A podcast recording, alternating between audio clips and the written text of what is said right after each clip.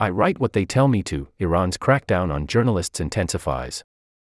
By Deepa Parent.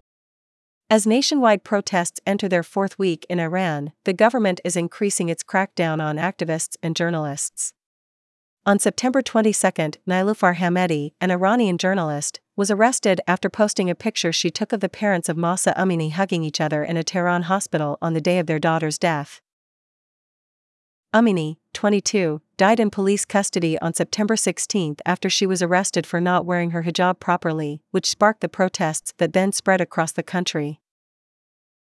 Muhammad Ali Kamfarouzi, Hamedi's lawyer, tweeted the news of her client's arrest and confirmed she was in solitary confinement in Evin prison, where she remains. Since then, at least 40 journalists have been arrested in Iran, according to a report by the Committee to Protect Journalists, CPJ. Citing inside sources, the report said journalists were arrested at home and their devices confiscated. The CPJ highlighted the case of Yalda Moayeri, a photojournalist writing on Instagram from a van taking her to jail, who said she had been beaten and arrested on September 19 while covering protests in Tehran.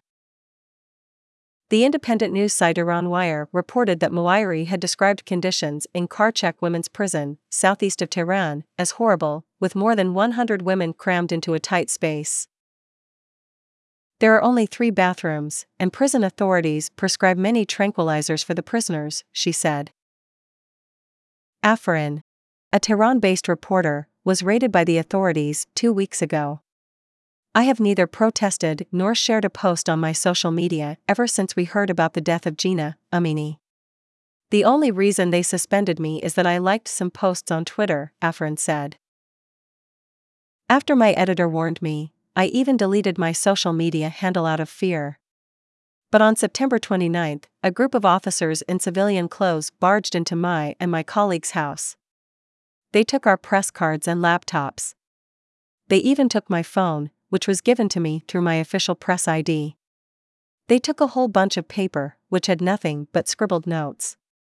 I have a second personal phone, and that's how I found out they were arresting journalists who wrote about the protests. They didn't hit me, but forced their way in with batons. I haven't stepped out in weeks. Afrin believes her pro regime colleagues are reporting those who express support for protesters to the authorities. I don't live at the address listed on my official records. How did they even find me? I am afraid we're being watched closely by colleagues. I've been discouraged by my family from continuing to work. The coming days are crucial in deciding our fates.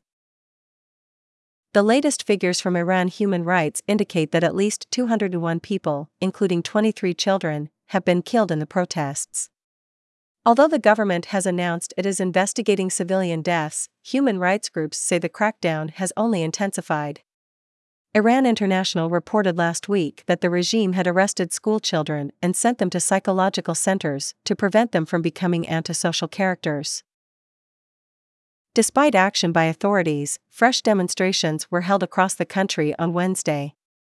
University students, teenagers, and shopkeepers protested, and businesses were closed in support of the uprising. There have been internet blackouts across Iran, restrictions on what Iranians can search for online, and interference in social media activity since the protests began.